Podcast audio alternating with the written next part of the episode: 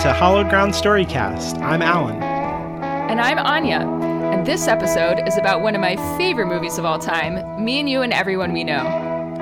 Yeah, but we're not even there yet. We're still at the good part. We're not even sick of each other yet. So, a little bit about the production history. This movie was written and directed by and stars Miranda July. Uh, it came out in 2005.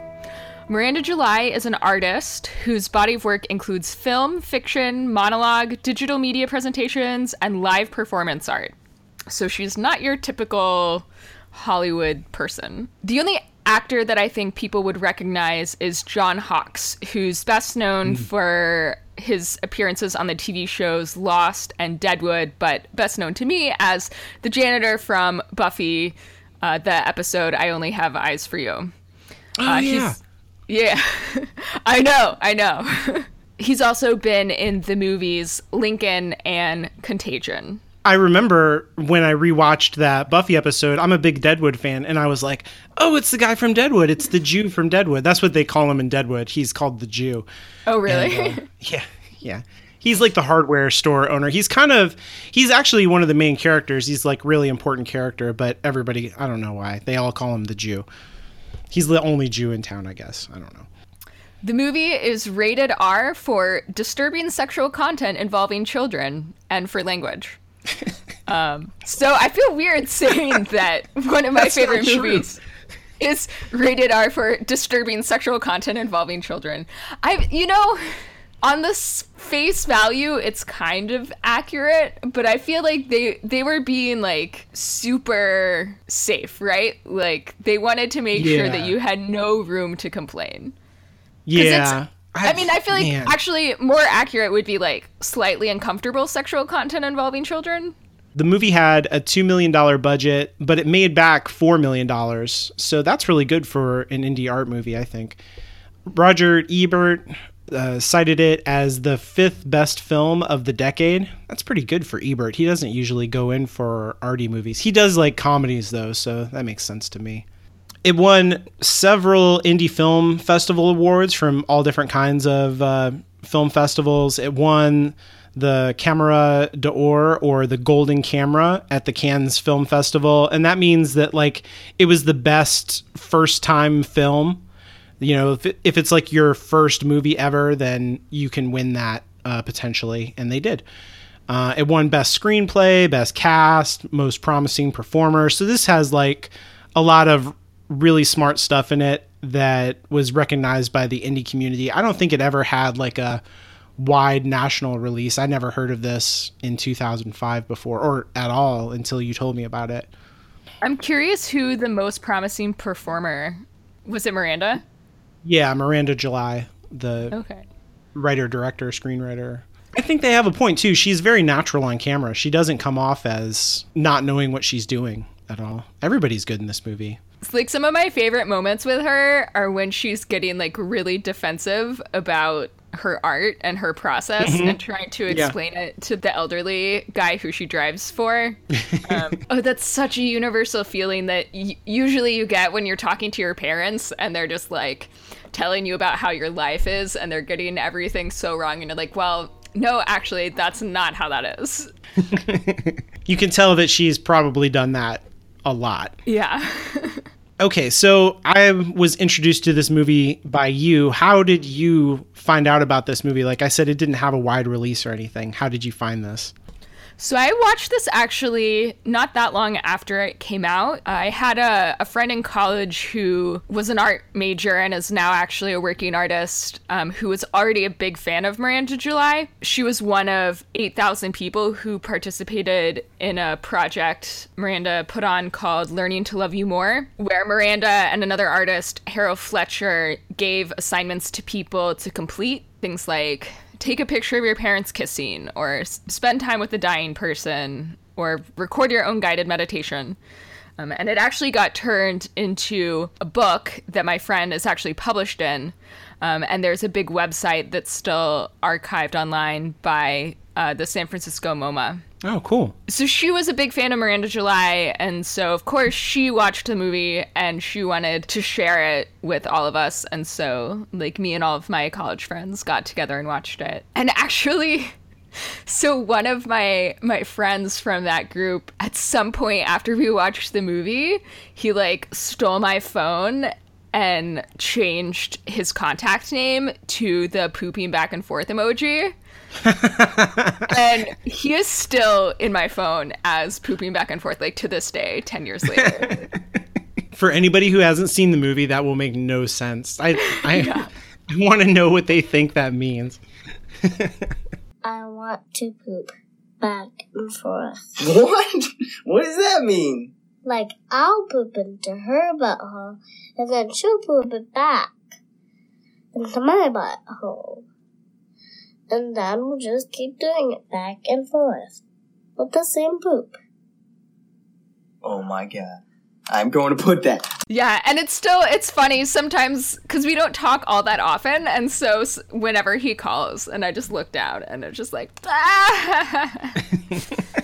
uh, so I wouldn't say I immediately loved it or it immediately became my favorite movie. I definitely liked it the first time I saw it, but didn't think that much about it. But my brain just kind of like kept coming back to it, and I think I watched it maybe like three or four times over the next six or seven years. And then at some point, I was like, you know, every time I watch it, I get something new out of it. And yes. I'm, it's one of the few movies that I'm basically just always in the mood to watch. After a while, I kind of just realized, like, okay, yeah, I guess this is my favorite movie. Yeah, that's true. You don't have to be in a certain mood, I think. Like, like we talked about in our Buffy episode that we both love the body so much, but you really like have to be in a certain place to watch that episode of television and I don't think you have to like prepare yourself to watch this movie. And yeah, every time that I've watched it, no.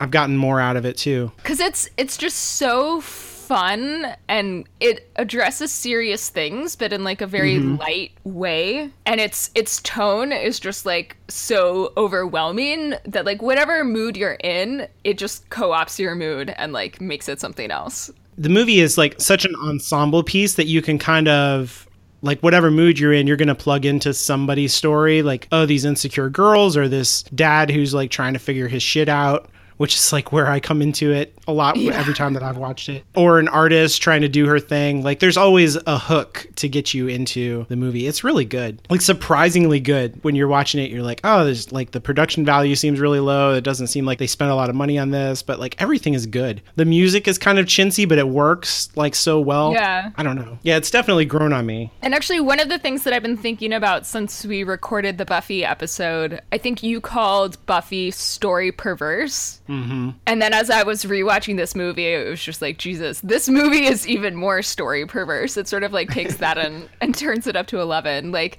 things that should not be funny are funny or like things that you should not identify with it like makes you identify with them totally if you listen to Lani Diane Rich like we do she'll teach you like all of the really good rules for storytelling like you should you know have your seven anchor scenes your protagonist your antagonist. And then if you understand all that stuff then you understand how to break the rules and still like tell your story. And this movie is like aggressively doing that. Like nothing lines up correctly but all the pieces are there in such a way that it makes sense. And like you said it, stays with you after a while because your mind like plays with it. And it's like that that thing almost makes sense and i need to like connect the dots somehow.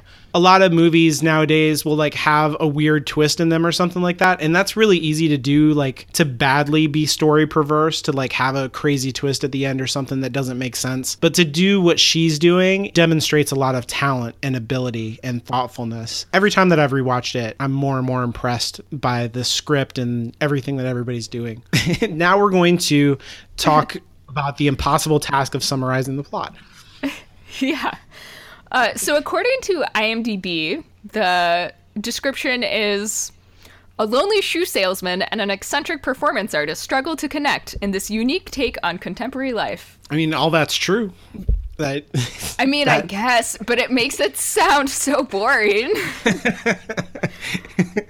I mean, I, my first reaction to reading that honestly was like, wait, are they the main characters? And I guess they are. It begins and ends with them. Yeah, it begins and ends with them. And if you do the Lani style analysis, they are the two people that I think have the most identifiable goals, right? He is trying to save his family, connect with his children, and she is trying to get her art in the show at the museum. Yeah.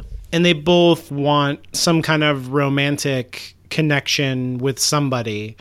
It doesn't seem Yeah. to be specific to anybody, but they do connect with each other. That moment where at the end where they uh, seem to start to fall in love is like cathartic for that storyline as well. Yeah, but it doesn't feel like a rom com to me in the way that that description makes it sound. Yeah. Nothing about the like pacing or the focus or anything about the tone conforms to my expectations for like what a rom com should be. Yeah, and all the stories are very like specific to the people that it's happening to. It's not about them getting closer to each other. It's really them, like you said, like her working her art out and him working out his family situation. And once those things are resolved, then they have like room for each other to connect. Although Yeah. she's like pursuing him for the whole movie, he's never pursuing her, which is also not typical for a rom com. The movie does not fit comfortably into any category, and to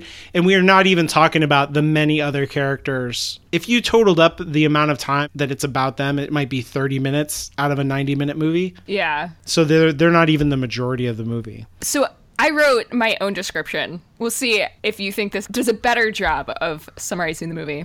All right. Um, so my attempt at a plot summary is people in Los Angeles struggle to connect with those around them in a set of interconnected stories, including a recently divorced dad and his two sons, his coworker at the department store, their two teenage girl neighbors, their other teenage girl neighbor, a performance artist who drives an elder cab as her day job, one of her elder cab clients and his dying girlfriend, and the museum art director curating a show on digital media.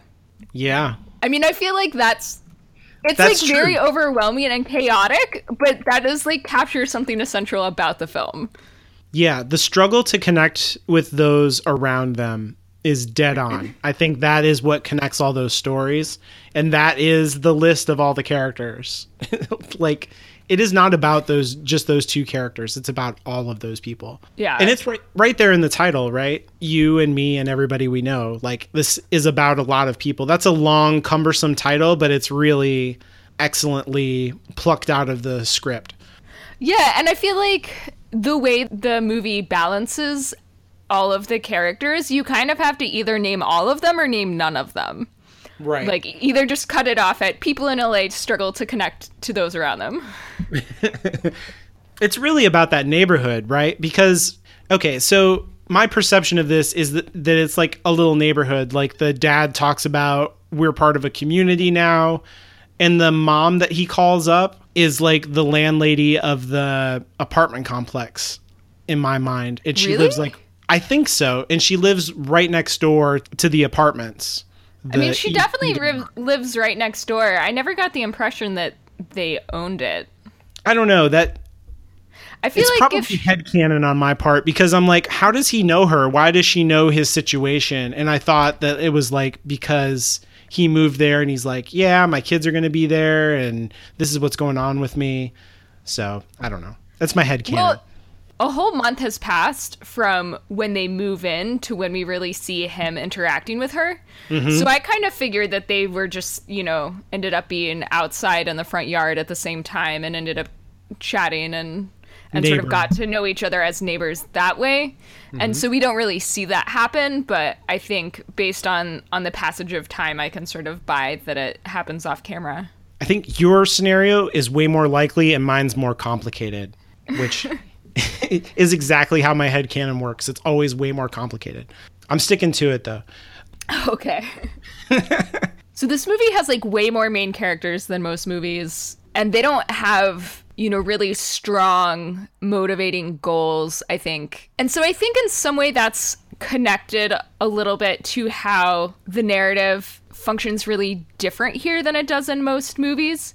So normally when you watch a movie, all of the small moments are in service of the larger story and kind of like build towards something. Mm-hmm. And here, I think the larger story is actually in service of the smaller moments.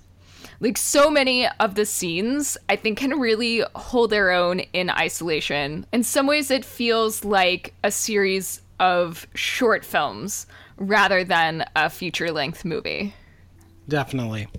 Like you can remember from scene to scene how desperately Miranda July's character like wants to have a connection with with anybody. Like through her art or you know through the people that she drives or a romantic connection. But each of those scenes works just fine on its own for whatever the connection is that she's seeking in the scene. So you were talking about the way that Lani's PGAG, you know, approach, which is the protagonist goal versus the antagonist goal, like you could kind of look at the love story in that way, like in a really large sense. But I think lately she's been teaching in how story works about vulnerability and the primary vulnerabilities of fear, identity, love, and shame hook up pretty nicely to each of the main character stories. Like you can really understand that these characters are fully fleshed out in a way that an ensemble story needs to be, as opposed to kind of like an A story where the characters are highly developed and then a B story. Their story is more reflective or services in a comedic way the the main story. It's not like that here. Everybody's vulnerabilities are fully fleshed out, their strengths, their weaknesses. Like you said, that serves the smaller moments more than the larger story because when you try to summarize it, it really doesn't work because these stories are so complicated and the characters are so well drawn that they don't summarize nicely. So the dad, Richard, for example, um, his vulnerability is identity, where he's trying to figure out how he fits into the world now that he's not married. His identity as a father. And then he has like his hand that he burns at the beginning of the movie is kind of symbolic of this vulnerability of love, relationship kind of love where he's not ready to get into a relationship with anybody but then by the time the bandage comes off at the end he's ready he calls up christine He's feeling too old to drive. right, right yeah i love that line that's so sweet so like andrew the creepy guy in the neighborhood who's putting all the notes on his window he's like scared to actually make a connection with these girls because when they knock on his door he hides from them But also, he should be scared to make a connection with them. Oh, because totally. They are not of age. That's like a totally appropriate fear. Yeah. And I think on a certain level, also, he doesn't mean what he says because he includes the line about sleeping like babies. I think that's what he really wants in a connection with somebody else. When uh, Richard tells him about how him and his wife, when they first got together, he's like, Oh, yeah, it was a real fuckathon, right? And he's like, No, I mean, we had sex, but the best part of it was that we would sleep all day like babies. And he's like, Oh, yeah, I want that. And then he includes it in his list of fantasies to hook up with the girls. And so, like, I think that's his real vulnerability. Like, he, all the other stuff is kind of posturing. yeah. Focusing on the vulnerability rather than the goals and motivation. Mm-hmm. I think it's re- a really smart way to look at this movie. And I think it kind of explains the way it works, even though it's so non traditional and story perverse. Yeah, I think you're right. Each of the characters does have a lot of vulnerability and like that's what this movie is, right? It's like Yeah. introducing you to characters, identifying their vulnerabilities, and then like sticking your finger right in that wound and just like twisting it a little bit. And if you just do that straight for 90 minutes, it's going to be interesting, even if there's not like a clearly defined goal that someone is like making progress towards. but it's all really funny and not dark. It could be it could be so dark with some of the th- things that are going on, but it's not dark at all. It's very fun and it's uh, always funny. Like every scene is funny. I wonder how much of that though is like the music and the editing. Like I wonder if you could recut this movie with like a different score Oh, that's interesting. and turn it into like uh put throw in some uh like different filters and just Uh-huh. like turn it into a horror movie or something. like she's stalking him and yeah. I mean, it would be easy to do with the with the um, underage stuff, yeah, for sure. But yeah, That's funny. I yeah, I don't sense any darkness in this movie. Like the first time I watched it, some of the scenes like had me on edge. Like, oh, where is this going? This could get creepy. But it's it's a lot of fun. Maybe that's one of the points of the movie is that like we do have these impulses in us that that can lead to dark places, but they don't have to, right? Like we're all a little bit perverse on some level, mm-hmm. but if we make good choices and respect everyone's humanity, then like that perversity doesn't have to be darkness. Yeah, and not all art has to be like, you know, this heavy, dark experience for it to be meaningful. I feel like so many first time filmmakers, you watch their film student stuff and it will be like the darkest thing. It'll be like somebody committing suicide. Like they go on a murder spree and then they commit suicide and they like look into a cup of dark coffee and you're like, what does that mean? And they're like, that's art. That's real life, man this is not heavy at all. This is very light, but it's also feels very true. Like this is what it feels like to long for somebody and like when she's sitting there with the phone and she's like I'm waiting to spend the rest of my life with you but you need to fucking call me first. Yeah. and, that's like a real feeling, but it's so absurd and like well observed that I don't know, it's it's delightful. You don't feel bad for her, you don't you're just like, "Yep, I know what that's like." So we talked a little bit about human connection and how that's like the main theme of the movie. But I feel like a secondary theme that's also really important is digital culture and then how those two things intersect. It's interesting to think about this movie came out in 2005, which means mm-hmm. that it was really being made in like 2003, 2004. So like this is kind of very early internet age. It's interesting how a lot of what it has to say, I think, is still relevant, even though, like, the specific technology has changed so much. Though I feel like the things that it has to say about how we interact with digital culture, like, still feel really authentic and true.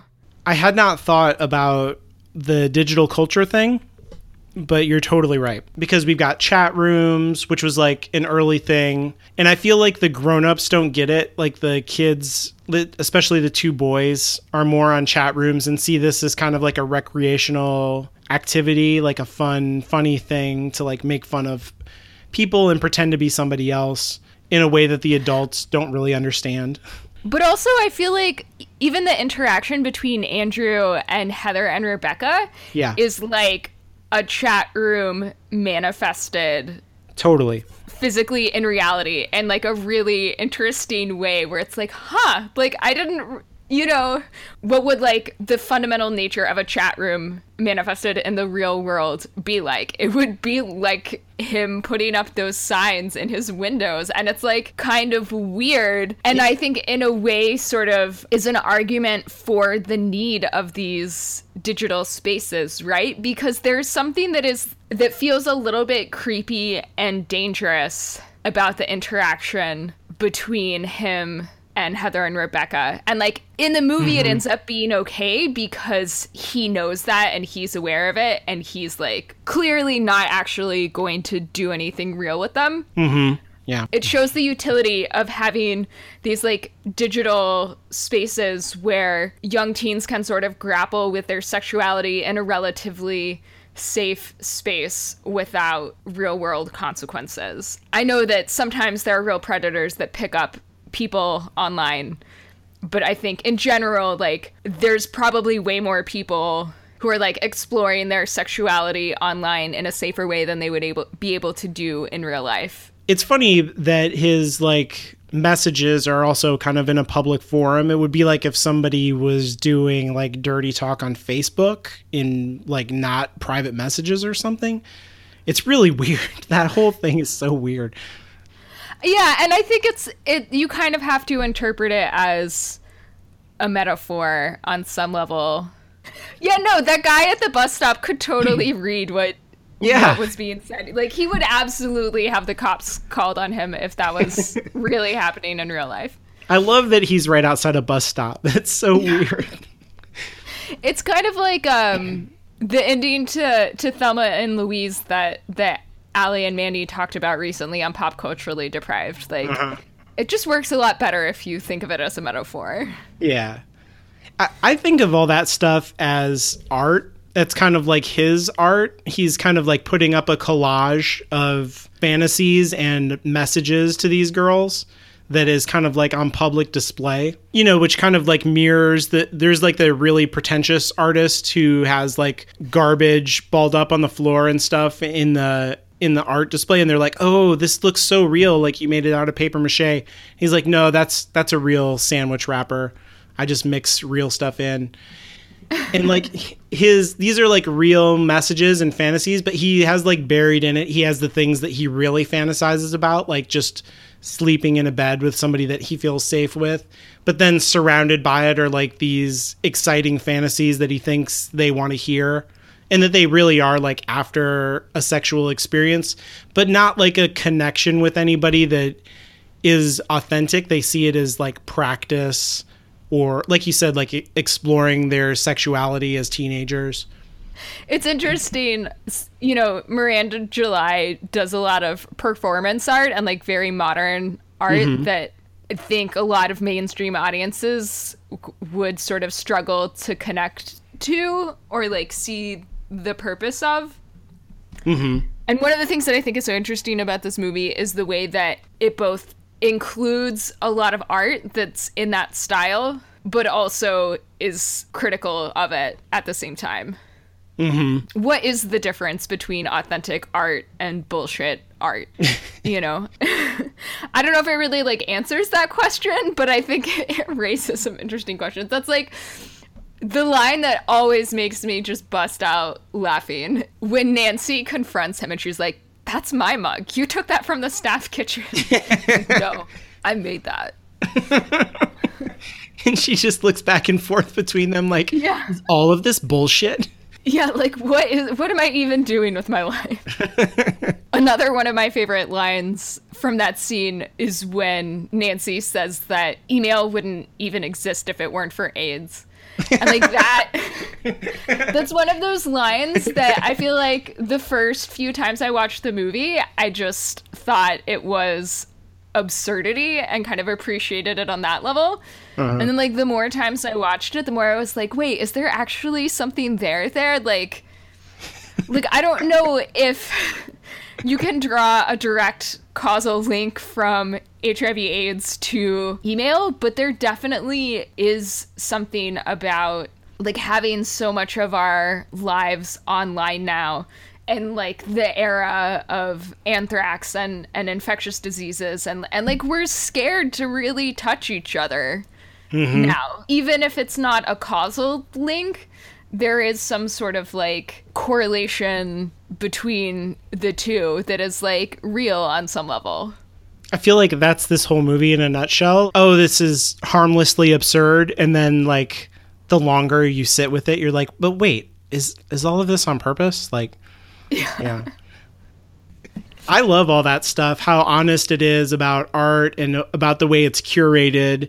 You get that behind the scenes thing of when they're looking through the different pitches and the assistant girl says to Nancy like, "Well, is she of color?" And she says, "No, but she's a woman, so there's that." And so they're like not even like looking at the art. They're thinking like it's all a pretense for like how do we look as the people who are presenting the artists. And then the assumptions of the artists like when Christine is saying through the VHS tape, like, you're probably watching this at home with your dog and your fire and you're singing carols. I don't know why you're singing carols. Like, she's making all these assumptions about how perfect everybody else's life is and how desperate she is to be validated as an artist and how it doesn't even matter to the curator to give validation or anything like that. I think that's one of the big themes of the movie too is just like how wrong we are about each other. Like that is mm-hmm. a perfect example, but it happens a couple times where someone makes an assumption about someone else and is just so totally wrong. Yep. The other really great example of that is when the dad and Robbie are having the conversation about that sound. And Oh, the yeah. dad the dad says to Robbie, like, Oh, you're just never up this early. And it's like repeatedly throughout the movie, Robbie is always mm-hmm. the only person in the house that's awake of that time. That's like, you don't even know your own children. Right. yeah. And to a, to a certain extent, like you can never really know another person as like much as you want to. Well, eh, or you're not inclined to because you're like so caught up in your own situation that you're not actually paying attention to what's going on with other people. Because everybody in this movie is really like caught up in what they want and in their personal loneliness and the need to like have a connection with somebody else that they're not even paying attention to what other people want. There's a, there's that really good scene uh, that the quote came from at the beginning where they're walking down the street and they're talking about like oh this is like our life as a metaphor and we're halfway there and down at the end that's where we die together.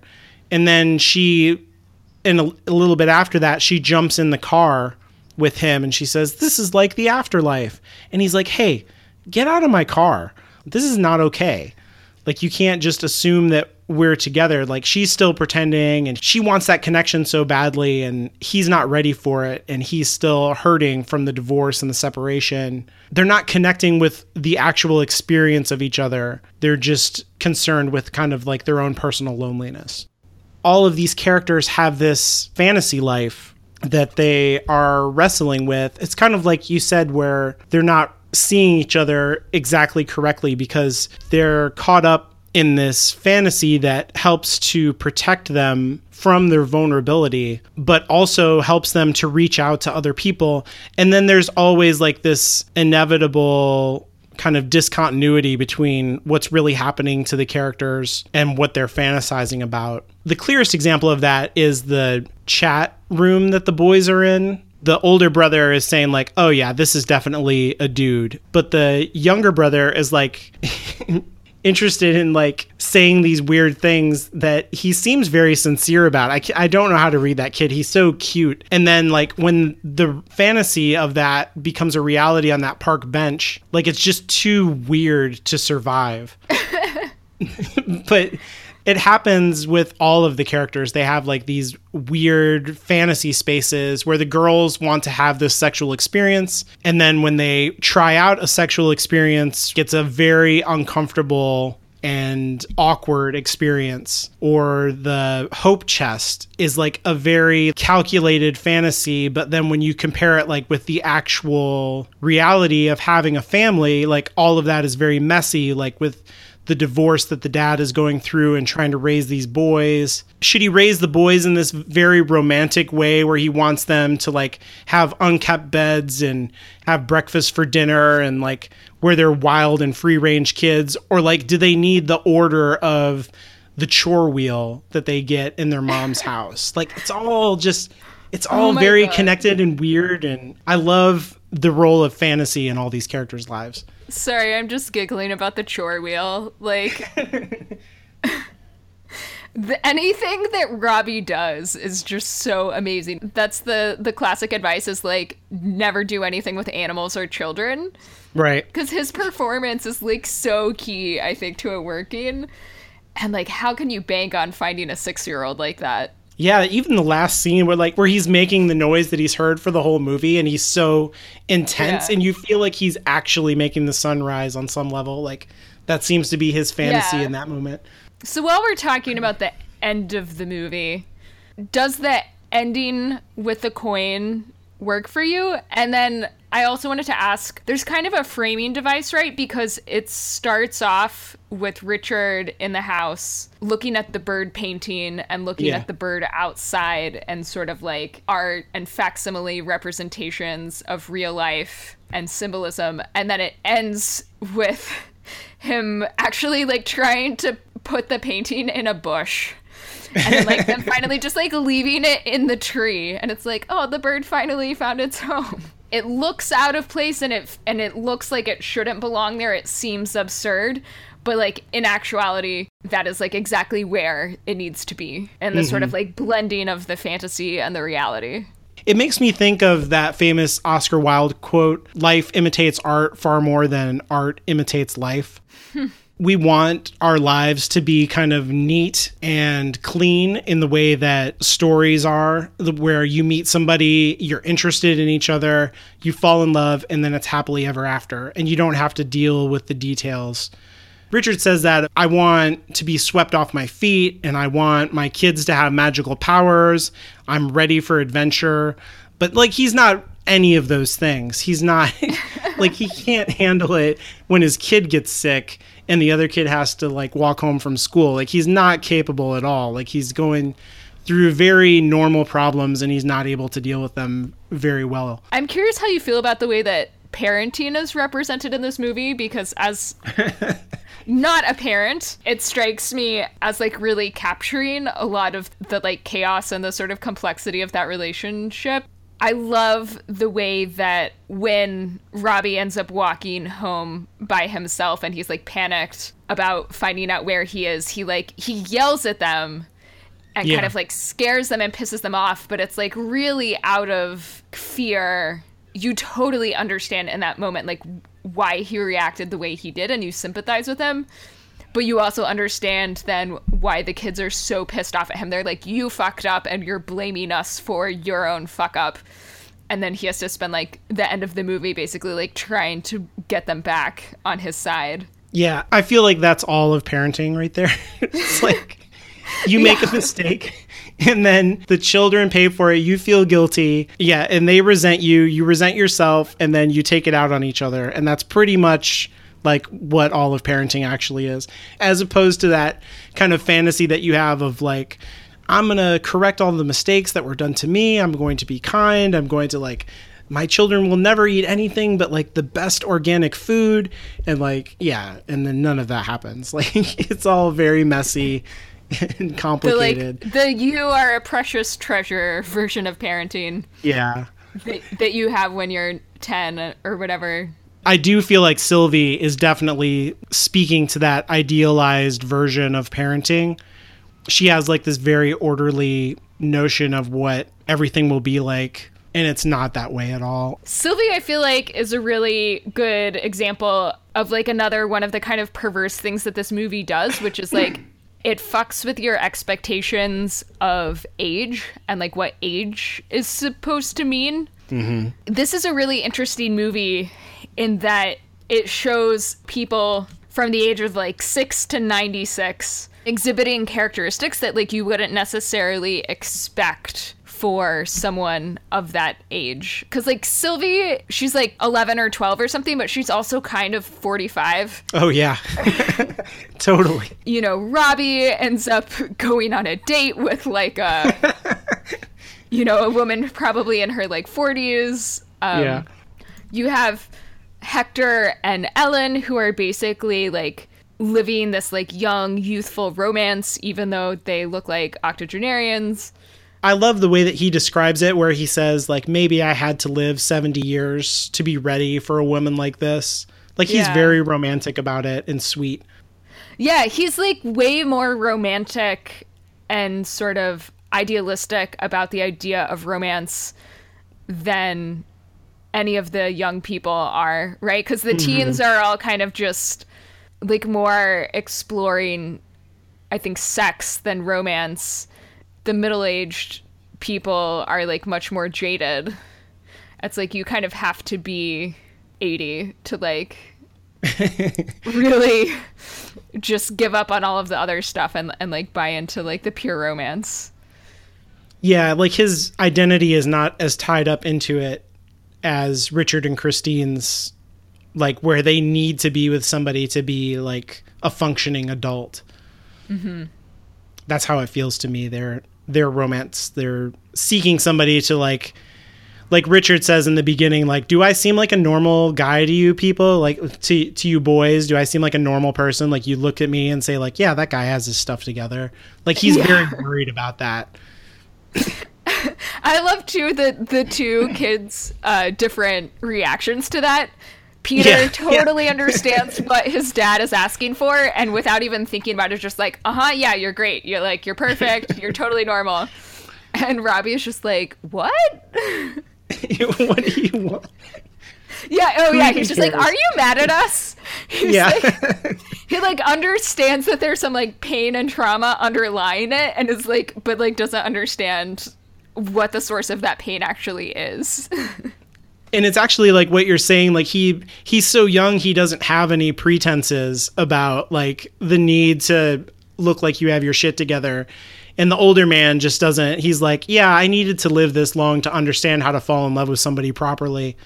Yeah. Um, yeah he just doesn't care. He's like what whatever you're my dad. Like you're my dad. It doesn't matter if you have your shit together or not. That's just who you are i love sylvie's whole thing with the hope chest did you have a hope chest when you were little Uh, absolutely not. no it, i didn't think so the way that you talked about your parents got you a lock for your room when you were 16 No, I had actually never even heard of a Hope chest before I Oh, saw really? this movie. My, Is that like a thing that pe- that actually exists? Oh yeah, definitely. It it made me think of so the scene where she's laying on the floor talking with the older brother about her hope chest and her future like she's doing interior decoration on the ceiling and stuff really made me think of my first girlfriend who had a hope chest. And that was the first time that I had ever heard of that.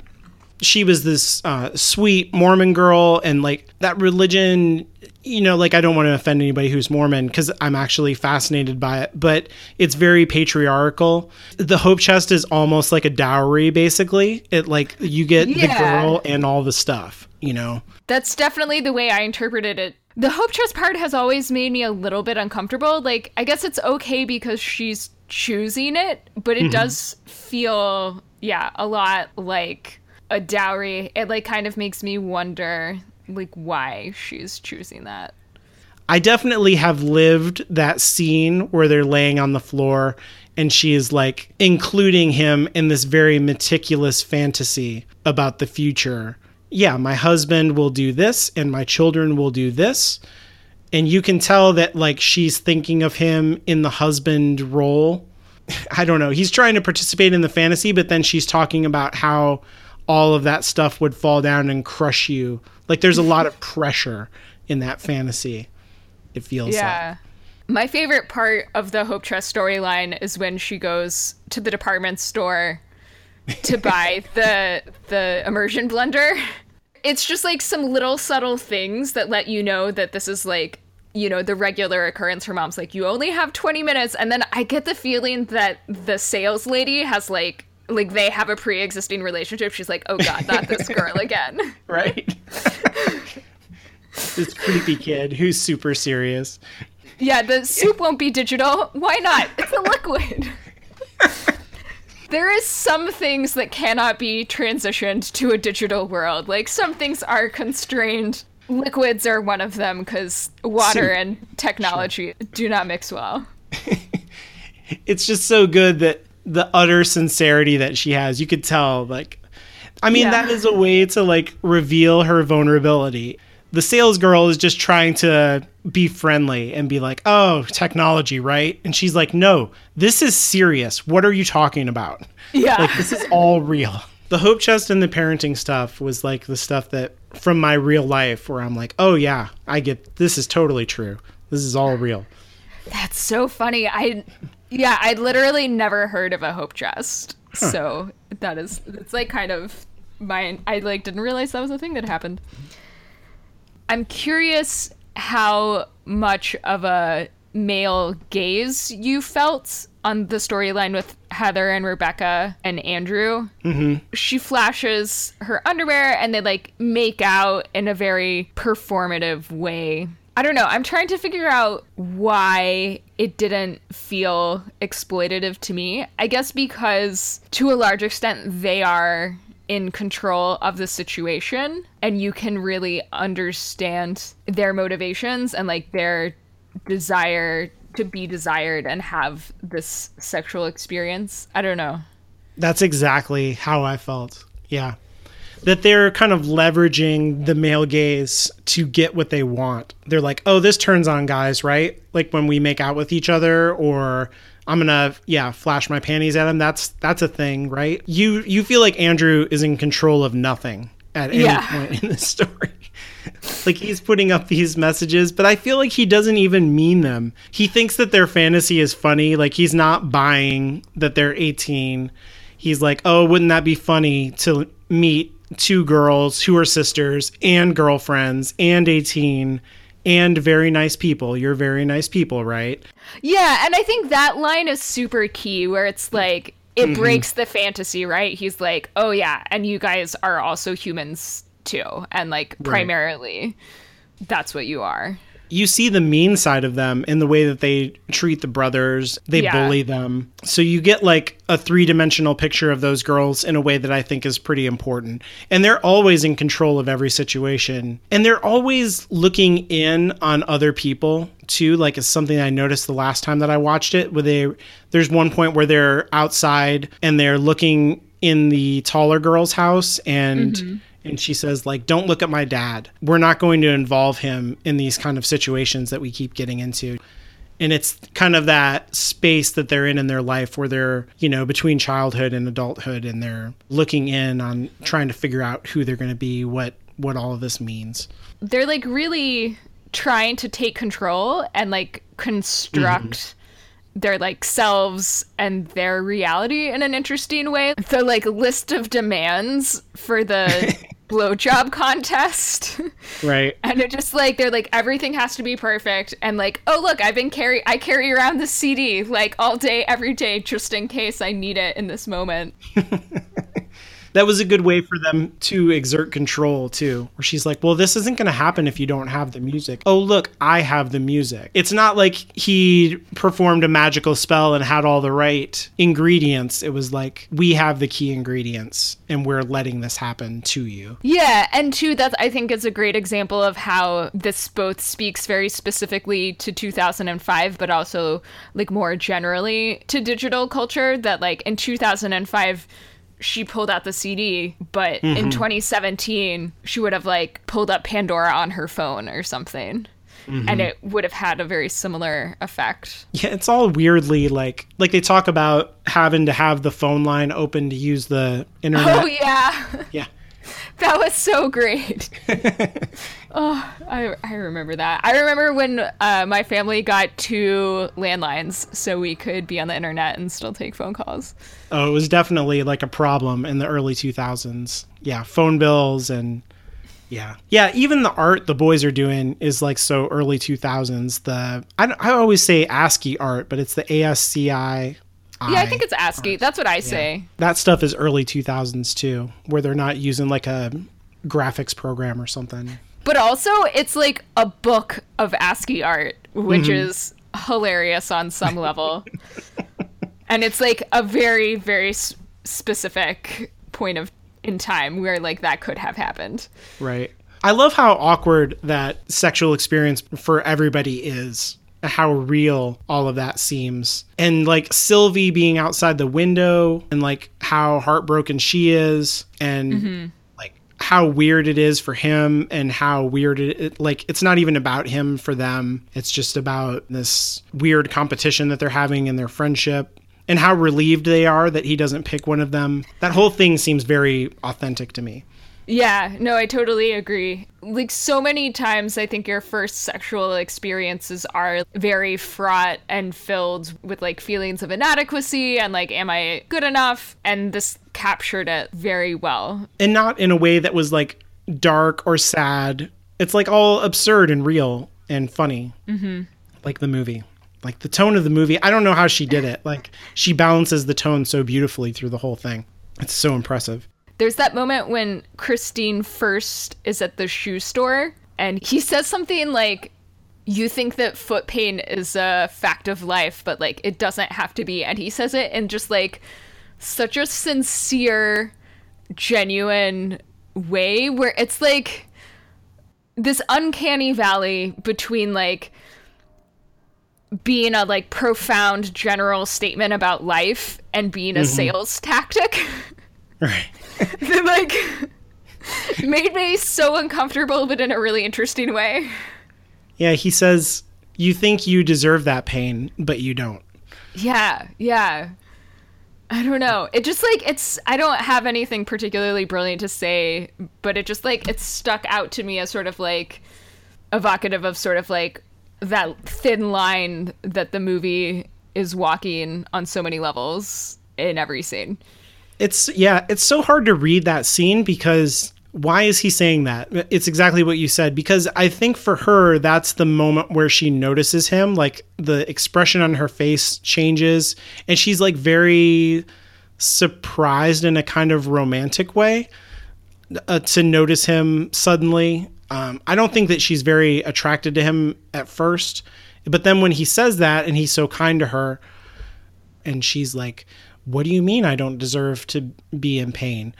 Later, he's walking through the shoe store. I think it's the next day when it's set, and he sees those shoes that he sold to her. Mm-hmm. And and he kind of looks at them in a longing way, like he's remembering her. So maybe it was about her. Maybe. I don't know. Because we do see him with the sales pitch to Sylvie's mom, and he's not like that at all. He's not he's not being profound or anything. It's really well written and, and well performed by both of them. I really love what she does with the shoes. Like of all of the art pieces that she does that we actually get to see. Like Yeah. writing the Yeah. the the words on the shoes and then sort of like having her feet chase each other. Like I don't know how she manages to capture such raw emotion just through like the motion of her feet. And like the symbolism is so over the top and like silly, but like I don't know. I love it anyway. It's really good. I, and I love that the the labels so she writes me on one and you on the other but then when she films it it's upside down because she's like looking down at her own feet Oh yeah. i love that because it's like perfectly awkward yeah. And then that kind of speaks to like the backward text in the in the mirror of uh Yes. of Richard's ex-wife. Exactly. Yeah, all this stuff is so connected. Like it and it all feels like on purpose. Like it's all so skillfully done. You don't know what's like a real connection and what is just like a coincidence or absurd bullshit. But like that's like real life, right? On a on a certain level, like something happens to you and you're like, what does that mean? And like it probably doesn't mean anything. Like it's just a coincidence.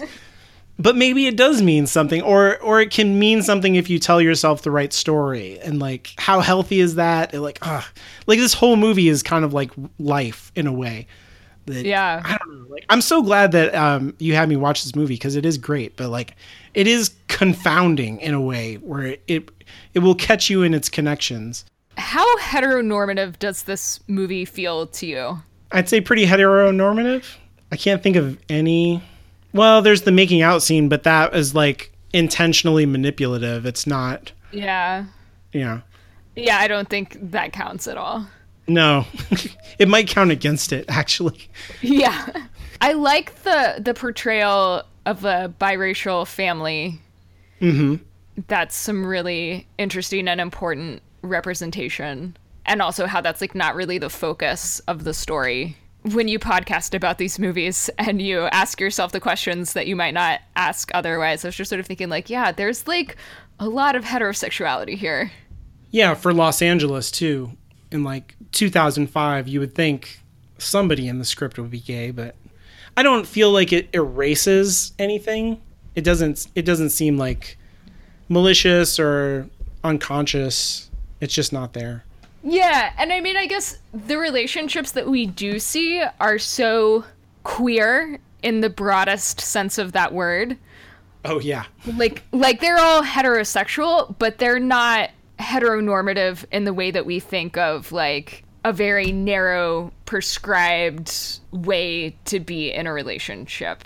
and the hope chest is like the most patriarchal thing, and it is the weirdest thing in the whole movie. Like it does not feel healthy in the movie like compared with everything else that's kind of fun like that one feels the most weighty and strange Yeah, and actually, I guess now that I think about it, it is kind of like Sylvie seems like she has problems connecting to her peers. Like mm-hmm. she's very skilled at interacting with the adult saleswoman, and she has the younger children who she kind of hangs out with at recess. But we never see her interacting with anyone her own age, really. except for Peter, um, who may even be a little bit older. She doesn't know how to interact with her peers, so she's living out this fantasy life instead to sort of fill that void and then, you know, what fantasy is the easiest and most obvious to hold on to? Well, it's like the patriarchy. Like you talk about the influence of digital culture, and her story feels like the most aggressively opposed to that, where, you know, we make the joke about things being digital in the future, and soup you know won't be digital but she's like she's very against that she wants nothing to change and she wants like everything to be very predictable for her yeah she wants to buy a bunch of appliances as like a 10 year olds and then have them like still be relevant and state of the art 15 when she's years 30. later. Yeah. Yeah. Her fantasy is like the most opposed to digital modern culture and its influence and really is like steeped in that patriarchy and she feels like the weirdest character out of everybody and like the loneliest and saddest character too. Like you kind of worry about Sylvie on a Yeah. certain level. Oh, I mean, but I feel like she and Peter made a connection. Like maybe there's uh, that can be a positive thing for her. This is just like another t- totally typical interaction between like a young kid and an adult when she's she's standing on the chair to like open the door. And she's like, "Hello," and he's like, "Where's Robbie?" And she's like, "Would you think that I was really this tall if you didn't know me?" And he's Yeah. like, "Where's Robbie?" and runs away. it's like so good. I don't have time for your weird kid bullshit. Yeah. Yeah, but you but you totally understand like where she's coming from at the same time that you understand that like he does not give a fuck. Yeah, because she's still, I think she's still back with, because that's the day that she spent with Peter, and she's thinking about like how much taller Peter is than her, and she's like imagining herself all grown up, like she's mm-hmm. been doing all day. I love that moment where he's sleeping on her couch too, and she kind of like Oh yeah. gingerly approaches him, almost like a fairy tale inverted. But she doesn't do anything. She just stands there staring at him. Yeah, she's so odd. Yeah, good thing cuz if she kissed him she'd get the stomach flu. Right. Whatever. So, like, overall, what does me and you and everyone we know mean to you, like, in your life? I think it definitely has changed the way that I think about narrative and art. And there's so many quotes in this movie that just like come to mind unbidden throughout my daily life. I'm always thinking about religion and stuff. And now, every time that I think of karma, I think about his terrible description of karma. It means she owes me one. Yeah. Don't you know what karma is? It means she owes me one. That's not karma. Do you recommend this to other people on like a regular basis? Like how does that go when you tell somebody to watch this? So I've watched this movie with a lot of my friends. I don't really trust people to watch it without me because I feel like it's kind of such a what the fuck experience. Like I want to be there with them uh, to see their reaction and to like make sure they actually finish it. Nobody loves this movie as much as I do, but they don't seem to hate it. They seem to think it's interesting. One of the the main ways that I've gotten people to watch it recently is just by asking them if they've ever played Cards Against Humanity. And then if they say mm-hmm. yes, I'll say like, "Well, this is the movie that invented the phrase pooping back and forth." So if you want to know what that actually means and where it comes from, you should watch this movie. And it does work for like a certain type of person. I've um, heard of Cards Against Humanity, but I've never played it. So that's one of the cards? Yeah, one of the cards is just pooping back and forth, the phrase. and then I think it I think it also has the emoji at the bottom too. I love that. You know, I didn't love this movie until I'd seen it three or four times, so I feel like I can't blame other people for not loving it as much as I do. Uh, what What did you think? you say that you watch you want to watch this movie when you recommend it with other people so when i watched it i was texting you over and over like through the whole thing Yeah, like, i loved it like immediately because this is like my whole thing of like story perversity i was like oh this movie is like aggressively weird but it's doing it in a thoughtful way that's not just like oh we're going to do the opposite of what we're supposed to do for the hell of it like she's doing really interesting things yeah. It doesn't fall into the sort of manic pixie dream girl, like Yeah. quirky, but in a super empty way.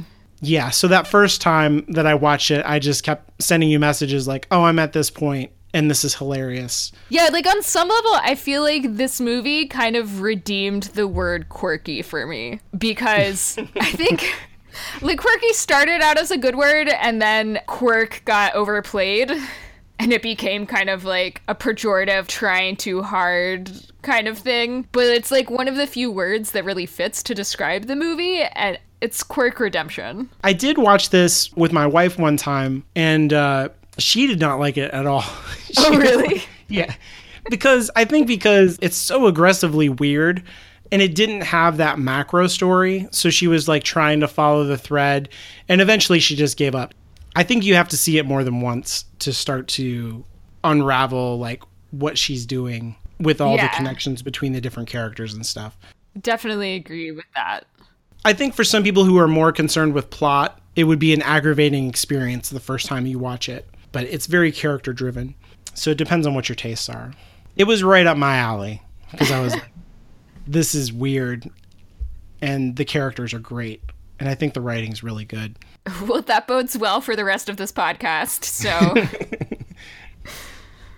I guess we're done for this week or month. Yeah, this is a monthly this month. podcast. Yeah. I'm Anya, and you can follow me on Twitter at Strangely Literal. That's strangely, then L I T E R L. I'm Alan, and you can follow me on Twitter at Chipper Allen. You can follow the show on Twitter at HG Storycast and visit our website at hgstorycast.com. If you'd like to contact us or leave us feedback, you can visit hgstorycast.com slash contact or send an email to contact at hallowedgroundmedia.com. If you like what we do, if you appreciate this podcast, we would love it if you could leave us a rating or a review for the show on Apple Podcasts or iTunes. And don't forget to join us next month for our episode on Kingdom of Heaven, the director's cut. So each month we're taking turns picking a show, movie, or book. And so this was your pick, and next month is mine. It's one of my favorite movies, and it's also the very first thing that I ever podcasted about. And I'm going to be telling some stories about that and kind of reclaiming that experience for myself. And so that's why I picked that for my first thing. Uh, but Kingdom of Heaven has Orlando Bloom. So if you've ever watched like the Pirates of the Caribbean or the Lord of the Rings movie, he's the main character in that. And then you got Ridley Scott, who's done all kinds of blockbuster movies. And you'd be like, why haven't I heard of this movie? Because it's one of the biggest commercial flops of all time. But the director's cut fixes a lot of those problems, and I think it's really interesting. I really love that movie. I love that cut of that movie, and it's had interesting, weird effects on me throughout my life. So I'm going to be talking about those stories. Even if you don't watch the movie, uh, I would say listen anyway because I'm going to have a bunch of stories about myself. I guess, unless you don't like me, and then skip that one. Well, I why was are you gonna listening to this podcast? Uh, I'm really excited to talk about leprosy, which plays uh, an important role Yeah. in the movie. So, so stick I- around if you like leprosy. yeah, I love leprosy. That's my favorite. Uh, I think it'll be a good conversation, even if you don't want to spend uh, three hours watching a what is essentially, I guess, like a religious war epic. Yeah. That's a sub subgenre. that'll be our November movie. So, if you have uh, any experiences with that movie, go ahead and get in touch with us and let us know, and we will feature your story in that episode. Or if you have any feedback about this one, let us know. If you loved me and you and everyone we know, if it infuriated the fuck out of you, let us know. Hallowed Ground Storycast is a Hallowed Ground media production and is produced under a Creative Commons non commercial share alike license.